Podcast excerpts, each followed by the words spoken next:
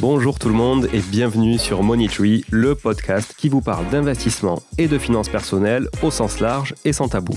Je suis Julien Calamotte, investisseur passionné et auteur du livre à succès S'enrichir grâce à l'immobilier. J'avais envie de partager ma façon d'investir, forcément, mais également de découvrir avec vous de nouvelles façons de faire fructifier notre argent. C'est pourquoi j'ai créé ce podcast pour y recevoir des invités qui nous partagent leur savoir et leurs expériences en toute simplicité. J'espère sincèrement que les échanges que je vais avoir avec l'invité du jour vont permettre d'enrichir vos connaissances autant que les miennes. Je vous souhaite une excellente écoute. Salut tout le monde, je suis très content de vous retrouver encore une fois sur cette capsule du dimanche que j'enregistre un samedi, la veille du dimanche. Donc vous voyez, je suis encore à la bourre, un peu last minute, je savais pas trop quel sujet traiter. Enfin bref, j'étais vraiment pas prêt, euh, comme souvent d'ailleurs pour les épisodes. Mais bon, j'espère que ça se voit pas trop souvent et que vous m'en voulez pas trop. Euh, avant de commencer l'épisode, euh, hum, tradition oblige, je voudrais, et puis aussi euh, c'est normal de, de, remercier les gens qui euh, aident à faire connaître ce podcast. Donc merci à, à, tous ceux qui ont laissé un avis et rédigé un commentaire, notamment sur Apple Podcast. Donc pour, pour en citer quelques-uns, merci à Huxley96, merci à Perrache, merci à Gigoco et merci à Boris pour euh, leurs commentaires 5 étoiles sur, euh, sur Apple Podcast. Ça fait vraiment plaisir de, de vous lire et euh, ne serait-ce que quelques mots, franchement, ça me met vraiment euh, de bonne humeur. Donc merci beaucoup pour ça. Merci aussi à tous ceux qui m'ont contacté sur, euh, sur Instagram, soit sur mon compte perso, soit sur le compte Instagram du podcast que je vous invite à aller suivre qui s'appelle tout simplement Money Tree Podcast tout attaché sur Instagram. Pour me suivre à moi d'ailleurs, c'est Julien underscore invest. J'ai pas encore changé le pseudo, mais je vais pas tarder à le faire. Euh, en attendant, c'est Julien underscore invest si vous voulez me suivre sur Instagram. Voilà, sur LinkedIn, Julien Calamotte aussi. N'hésitez pas à rentrer en contact avec moi et à suivre aussi le podcast Money Tree Podcast sur LinkedIn. Voilà pour l'introduction et les remerciements. Euh, on va parler aujourd'hui d'un sujet qui me tient beaucoup à cœur, puisque c'est un concept que j'ai décrit et défini et nommé dans mon livre que j'ai écrit euh, durant l'été 2020 euh, et qui s'appelle l'enrichissement latent, comme vous avez pu le découvrir sur le titre. Euh, ce concept a commencé à être repris un petit peu euh, sur, sur les réseaux et par quelques personnes, donc j'en suis très très très très content. Cet enrichissement latent, il consiste en quoi? Alors, ça va être assez simple à comprendre. Je pense que la capsule ne devrait pas durer très longtemps pour que vous ayez une bonne idée de, de ce dont il s'agit. Alors habituellement, peut-être c'est déjà votre cas, ou en tout cas ça sera forcément le cas quand vous ferez des visites et que vous vous mettrez à rechercher des biens. Normalement, dans un tableau d'analyse d'un investissement, on va avoir pas mal de choses. Donc on va avoir euh, le prix d'achat, on va avoir euh, les frais d'achat, donc les frais d'agence, les frais de notaire, etc., les frais d'accompagnement éventuellement si on se fait accompagner, le coût des travaux qu'on projette sur cet investissement, le montant de l'apport qu'on veut mettre, le montant de l'emprunt avec les taux, etc., les loyers perçus, la mensualité de remboursement de l'emprunt, les différents frais afférents à l'acquisition euh, et à l'exploitation. Donc notamment l'exploitation, on va avoir l'assurance, les charges de copropriété, les taxes foncières, les frais de gestion éventuels, etc. Des provisions sur travaux si on est en monopropriété par exemple. On va avoir tout plein de choses. On va avoir aussi euh, l'électricité, euh, si on est euh, par exemple avec une coloc euh, all inclusive, ou si on est en location courte durée, on va avoir internet éventuellement aussi, Netflix, des charges de ménage aussi des parties communes si on est en mono, ou des parties privatives si on est par exemple en colocation full service ou autre. Et puis on va, euh, après avoir mis tout ça, à la fin souvent on a, euh, donc finalement en haut d'un tableau on a souvent le prix du bien, ce qu'on appelle la, top line, on a donc tous les chiffres en top line, et après en bottom line euh, on va avoir le cash flow notamment, et éventuellement le, rendement que, certains appellent à tort rentabilité. Je vous invite d'ailleurs à écouter l'épisode que j'ai fait là-dessus, qu'est-ce que le rendement, qu'est-ce que la rentabilité, et quelle est la différence, et pourquoi on a tendance à plutôt utiliser rentabilité que rendement à tort. Écoutez donc cette capsule qui dure pas très très longtemps mais qui sera très intéressante pour euh, y voir beaucoup plus clair. Et on a une imposition éventuelle en dernière ligne euh, qui nous fera vraiment, euh, qui nous donnera vraiment un cash flow net d'impôt ou, euh, ou un rendement net d'impôt. Voilà. donc tous ces éléments, bien sûr, ils sont essentiels dans le suivi d'un investissement et de son rendement, ça c'est certain. Voilà. Mais à mon sens, ils sont vraiment très court-termistes. Alors pourquoi? Parce que je trouve qu'il ne reflète pas vraiment la viabilité d'un projet patrimonial à 100%.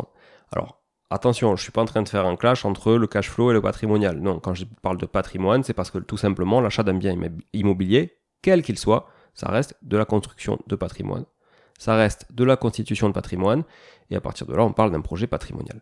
Donc pour rappel, La grosse force de l'immobilier en matière d'enrichissement, c'est l'effet de levier. Hein, le fait d'aller emprunter de l'argent à la banque avec un peu ou plus ou moins d'apport, on va dire.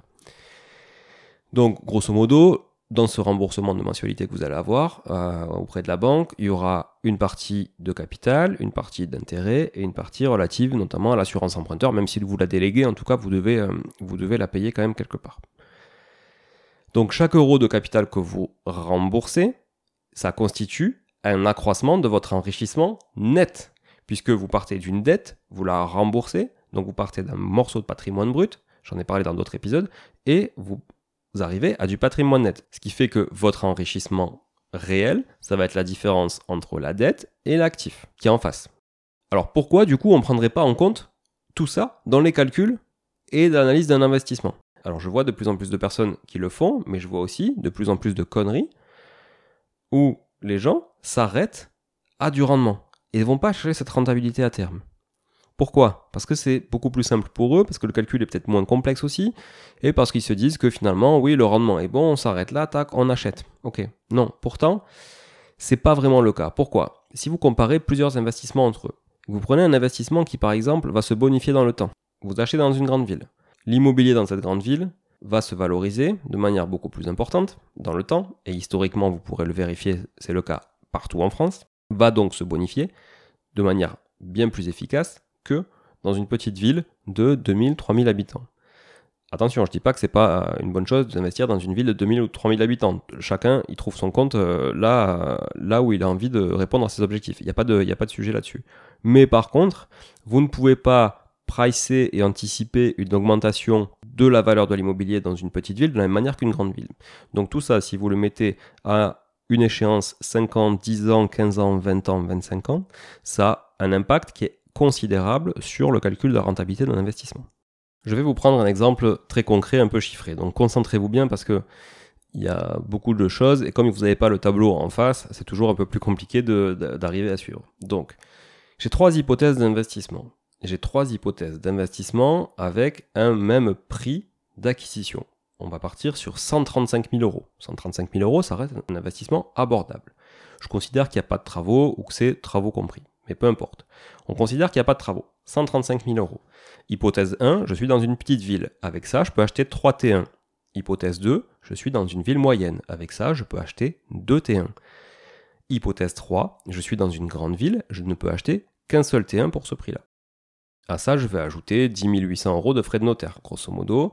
Je vais ajouter 500 euros de frais de dossier à peu près euh, bancaire. Je vais ajouter à peu près 1600 euros de frais euh, de frais d'emprunt puisque euh, je vais emprunter euh, une certaine somme une fois que une fois que j'aurai mis 35 000 euros d'apport dans mon projet. Donc vous voyez que ça reste quand même un projet un petit peu un petit peu conséquent en matière de mobilisation d'apport. Euh, je vais avoir des frais d'accompagnement euh, parce que j'ai choisi de, me faire accompagner par une boîte parce que j'investis à distance ou parce que je suis pas forcément à l'aise. Donc on va dire que j'ai des frais d'accompagnement par exemple comme nous on peut les proposer sur, euh, sur Artae Immobilier. Donc j'ai par exemple dans ce cas-là 6750 euros d'accompagnement de, sur la phase d'acquisition puisque j'ai pas de travaux. Et puis on va dire que j'ai pour Hypothèse 1, 8000 euros de mobilier puisque j'ai 3 appartements à meubler, 5005 parce que j'en ai 2 sur une ville euh, moyenne dans l'hypothèse 2, et puis j'ai que 3000 euros dans l'hypothèse 3. Voilà, ça me fait quoi? Ça me fait une enveloppe globale d'investissement entre 157 500 et 162 euh, 600. Donc vous voyez que grosso modo, euh, je suis à, à, 4-5 000 euros près. Je suis à peu près sur un investissement équivalent. Voilà. Ce qui va faire la différence, c'est surtout le mobilier. Donc si j'enlève le mobilier, j'ai un même prix d'acquisition partout, tout frais inclus. Je mets 35 000 euros d'apport. Donc je vais emprunter entre 122 500 et 127 600, grosso modo, sur euh, ces euh, investissements-là. Donc ma mensualité, elle va être entre 583 et, 607 euh, euros à peu près par mois. Je fais une projection sur 25 ans à 2,7 plus 0,20 d'assurance. Voilà.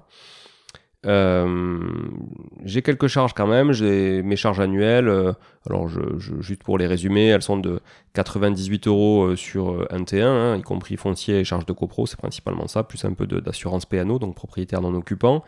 Donc 98 euros pour sur l'hypothèse 3 puisque j'ai un T1, 132 euros sur l'hypothèse 2 puisque j'ai 2 T1 et 148 euros sur l'hypothèse 1 puisque j'ai 3 T1 et avec des fonciers qui sont évidemment différents selon les villes et autres. Donc c'est pour ça que c'est pas des multiples à chaque fois euh, de, euh, du nombre exact. Alors, j'ai quoi en face? En face, j'ai mes loyers. Donc on va dire que sur, euh, sur l'hypothèse 1, euh, ces trois appartements me rapportent 1006 euros par mois. Et puis l'hypothèse 2, avec les deux appartements dans une ville moyenne, les deux T1 me rapportent 863 euros par mois. Et l'hypothèse 3 sur un seul T1 euh, en hypercentre d'une grande ville, par exemple, me rapporte 650 euros par mois. C'est le prix, par exemple, qu'on peut avoir sur une ville, euh, une des, des 10 premières villes de France. Alors, rendement brut. Mon rendement brut est assez canon sur la première hypothèse, je suis quasiment à 9%, je suis à 7,7 sur la deuxième hypothèse et je ne suis qu'à 5,8 de rendement brut sur l'hypothèse 3. C'est un rendement brut très brut, hein, puisqu'il ne considère que le prix d'acquisition plus euh, les travaux éventuels. En l'occurrence, là, il n'y en a pas. Si je prends mon rendement net de tout frais d'acquisition, donc frais de notaire, frais d'accompagnement, euh, on est à 7,4 pour la première hypothèse, 6,5 pour la deuxième et 4,95 sur la troisième. Donc on passe en dessous des 5% sur la troisième hypothèse et on est quand même quasiment à 7,5 sur la première. Donc on a vraiment un gros différentiel. J'ai après mon rendement net de charge d'exploitation, donc là je passe à 6,33 pour la première hypothèse, 5,5 pour la deuxième hypothèse et 4,20, donc je flirte avec les 4 points, sur l'hypothèse 3, ce qui est mon rendement net de tout frais d'acquisition et de toute charge d'exploitation. Ça veut dire que là vraiment j'ai tout enlevé comme frais annuels. Mais attention, comme je vous l'ai dit tout à l'heure, il y a une notion qu'il ne faut pas oublier, c'est le capital que je vais rembourser grâce au remboursement des locataires donc ce que je vais appeler le capital que j'amortis sur 10 ans. Hein. je prends toujours un enrichissement latent à 10 ans, euh, puisque cet horizon-là, c'est à peu près, euh, euh, vous, écouterez ou réécouterez la capsule sur l'arbitrage, voilà, dépendamment du rendement et de la rentabilité des, biens, on est sur 6 à 10 ans en termes d'arbitrage, voilà, plutôt 8 à 10 ans si on fait un truc qui, qui, qui, qui crache pas trop, voilà, on est plutôt sur 8 à 10 ans.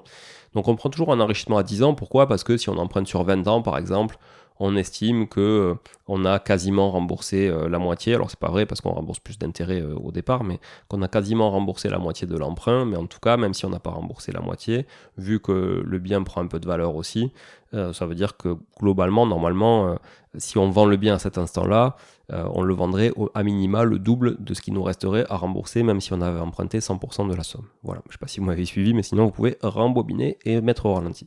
Et puis, je rajoute une ligne dans mon tableau qui est la plus-value latente à 10 ans. Donc, comme je vous le disais tout à l'heure, c'est important de, l'intégrer, puisque, alors évidemment, on n'est pas Madame Irma, on n'est pas, on pas des devins, on ne sait pas trop, mais on peut se baser quand même sur des courbes historiques et sur une échéance 10 ans, ça reste plutôt raisonnable. Vous basez sur une échéance 1 an, 2 ans, 3 ans, c'est compliqué de savoir comment le marché va se situer dans 2 ans ou dans, même dans six mois, c'est assez compliqué. Mais l'immobilier, c'est quand même euh, un investissement long terme avec euh, pas mal d'inertie. Donc on peut raisonnablement se dire que sur 10 ans, le bien va prendre 1%, 2% ou 3% par an en moyenne. Alors il y a peut-être des années où il va perdre 5, il y a peut-être des années où il va prendre 6, il va prendre 7, etc.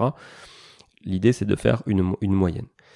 Donc si je prends euh, mon projet au global et que je considère que dans l'hypothèse 1, qui est une petite ville, le marché ne progressera que de 1%, dans la ville moyenne ne progressera que de 2%, et dans la grande ville progressera de 3%, donc il progressera quand même 3 fois plus que dans la petite ville. En termes de multiples, c'est quand même plus important. Hein. Et donc là, en intégrant ce capital amorti plus cette plus-value latente, mes chiffres, comme je vous disais tout à l'heure, en bottom line à la fin du bilan, vont être totalement différents puisque donc je vais avoir ma ligne cash flow que j'ai habituellement euh, sur les projets. Donc pour tout vous dire, sur le premier projet hypothèse 1, on est à 251 euros de cash flow par mois. Sur le deuxième, on est à 136 euros de cash flow par mois. Avant impôt, hein, j'entends évidemment, on rentre pas dans des considérations euh, fiscales ici. Et en hypothèse 3, je vais avoir un cash flow négatif de 31 euros. Donc entre l'hypothèse 1 et l'hypothèse 2, grosso modo, j'ai à peu près 200, pas à peu près, mais sûr, 282 euros de différence de cash flow par mois, ce qui est quand même assez conséquent. Mais quand j'ajoute l'enrichissement latent à horizon 10 ans, à savoir le capital amorti sur 10 ans, ma plus-value latente à 10 ans, et mon cash flow mensuel avant impôt multiplié par 12 multiplié par 10 ans, j'ai un enrichissement latent de 87 500 euros sur l'hypothèse 1, 91 000 sur l'hypothèse 2 et 89 000 sur l'hypothèse 3. Cet enrichissement latent à 10 ans, si je le divise par 10 et que je le redivise par 12, vous avez compris le cheminement, on divise par 10 pour l'avoir de manière annuelle, on divise par 12 pour l'avoir de manière mensuelle, je le ramène donc au mois, je suis à 729 euros sur l'hypothèse 1, 758 sur l'hypothèse 2 et 744 sur l'hypothèse 3. Donc qu'est-ce qu'on peut en conclure? Concrètement, on peut conclure que on est sur trois types d'investissements qui sont totalement différents, des emplacements qui sont totalement différents, des tailles de villes qui sont totalement différents, des types de biens qui sont identiques, sauf que d'un côté on en a un, de l'autre côté on en a deux, de l'autre côté on en a trois. On a certainement des typologies de locataires qui sont totalement différents, puisque d'un côté on a quelqu'un qui paye 650 euros pour 20 mètres carrés, de l'autre côté on a quelqu'un qui paye à peine un peu plus de 300 balles. Donc on a vraiment des projets différents. Et puis surtout, si on s'était arrêté à la ligne cash flow mensuel, on constate que investir dans une petite ville, ça crache. Donc c'est canon parce qu'on fait 250 balles par mois, alors que dans la grande ville, on en perd 31 par mois. Dans la ville moyenne, on limite la casse, on est à peu près entre les deux, même si on est plus près de la petite ville que de la grande ville. Et au final, quand on rajoute cette notion d'enrichissement latent à 10 ans, avec, attention, des critères et des variables d'ajustement, alors évidemment, on peut débattre des 1%, 2%, 3% de projection. Moi, je me base sur quelque chose que j'ai vécu, euh, sur quelque chose que je constate aussi, sur le portefeuille de nos clients, sur euh, le, notre propre patrimoine, sur tout l'historique qu'on a. J'ai commencé à investir en 2010, j'ai quand même un peu de recul. Euh, J'échange avec énormément d'investisseurs depuis, depuis pas mal d'années. Bon, c'est quelque chose quand même que je connais un petit peu. Et c'est vrai que euh, pour moi, considérer une évolution des prix sur une grosse ville de 3% par an, ça me paraît pas déconnant. Et, et à côté de ça, ne pas se dire qu'une petite ville de 3000 habitants va prendre 3% par an, ça me paraît pas déconnant non plus. Voilà. Il y a une notion aussi que j'ai pas que j'ai pas intégrée, c'est que j'ai intégré aussi une autre variable qui est la vacance locative. Dans la petite ville, j'ai considéré qu'on avait un demi-mois de vacances locatives. Dans la ville moyenne aussi, et dans la grande ville, je n'ai pas du tout considéré vu la tension locative de toutes ces villes-là. Voilà. Ça aussi, ça me paraît pas une donnée déconnante de se dire que dans la petite ville, ça sera peut-être un peu plus compliqué de louer un studio. Surtout si on veut bien choisir son locataire, parce qu'après, bon, des candidats, il y en a toujours. Hein. Le je poste une annonce et je teste le marché, c'est très bien, mais regardez quand même le profil des candidats. Hein. On est Je sais que ça peut choquer des gens parce qu'on m'a fait, la... Fait la remarque, mais euh, voilà, entre 10 contacts de Cassos et 3 contacts de gens euh, très qualifiés, je préfère prendre les 3 contacts de gens très qualifiés. Pourtant, si je ne me fie qu'au volume à la quantité, bah, je me dis, il y a 3 fois moins de potentiel. Bon, ben c'est pas vrai en fait. Hein. Euh, voilà, donc tout ça pour vous dire que quand j'intègre l'enrichissement latent à horizon de 10 ans, j'ai des projets qui sont ISO. Voilà. Donc en matière de diversification, je peux faire les trois. Mon risque, c'est à peu près le même. Et surtout, mon enrichissement à 10 ans, c'est le même. Ça veut dire que mon projet, si je calcule un TRI, donc un taux de rendement interne, ou si je calcule une rentabilité vraiment à 10 ans, je suis dans un projet équivalent. Et ça, ça vous permet vraiment de comparer un projet avec un autre projet, ce qui n'est pas du tout le cas euh, si vous vous arrêtez à la notion de cash flow mensuel. Et je viens de vous l'exposer et de vous le montrer. J'espère que ça a été clair. Euh, voilà, si vous avez envie de débattre de ça, je suis disponible sur Instagram sur le sujet et on pourra en débattre d'ailleurs sur, euh, sur le post de l'épisode sur Instagram sans aucun problème, voire sur LinkedIn si ça vous tente. Voilà, j'espère encore une fois que ça a été clair. Je voulais encore euh, vous remercier d'être là. C'est génial. Je prends beaucoup de kiff, beaucoup, beaucoup, vraiment beaucoup de kiff à partager tout ça avec vous et à vous présenter, à vous présenter tous ces concepts. Partagez l'épisode autour de vous. Je pense que l'enrichissement latent, c'est quand même quelque chose d'important et c'est une notion à, avoir en tête quand on investit dans l'immobilier. Nous, par exemple, chez Arta Immobilier, quand on accompagne des personnes sur de l'investissement clé en main, des investisseurs, on leur présente toujours, toujours un projet avec un enrichissement à 10 ans. C'est vraiment important pour nous de montrer que, un, l'immobilier, c'est un horizon moyen-long terme. Et deux, se limiter à une lecture trop rapide et un calcul trop simple, ça peut vraiment porter préjudice dans le cadre d'un portefeuille. Euh, voilà, et c'est parce qu'on a envie effectivement de, de vendre en tout cas à nos clients qu'on accompagne de manière euh, hyper réaliste sur le marché de l'immobilier. Et c'est vraiment quelque chose qui nous tient à cœur. Merci encore, merci, merci, merci, merci, merci, merci, merci. Je ne vous remercierai jamais assez d'être là, vous le savez. Voilà, sur ce, je vous laisse mûrir tout ça de votre côté, faire les tests sur votre tableau et je vous souhaite évidemment un bon enrichissement. À très vite, ciao ciao. Bon, si vous êtes là, c'est que vous avez écouté jusqu'au bout et a priori, l'épisode vous a plu. Si c'est bien le cas, n'hésitez pas à le partager autour de vous. Notez ce podcast sur Apple Podcast et Spotify en laissant un commentaire 5 étoiles. Je ne vous le répéterai jamais assez, mais c'est grâce à vous que ce podcast vit aujourd'hui et peut continuer de vivre en vous proposant un contenu toujours plus qualitatif. Merci encore, je vous retrouve très vite sur un nouvel épisode de Money Tree. En attendant, je vous souhaite la meilleure des réussites dans vos projets et un bon enrichissement. À très bientôt.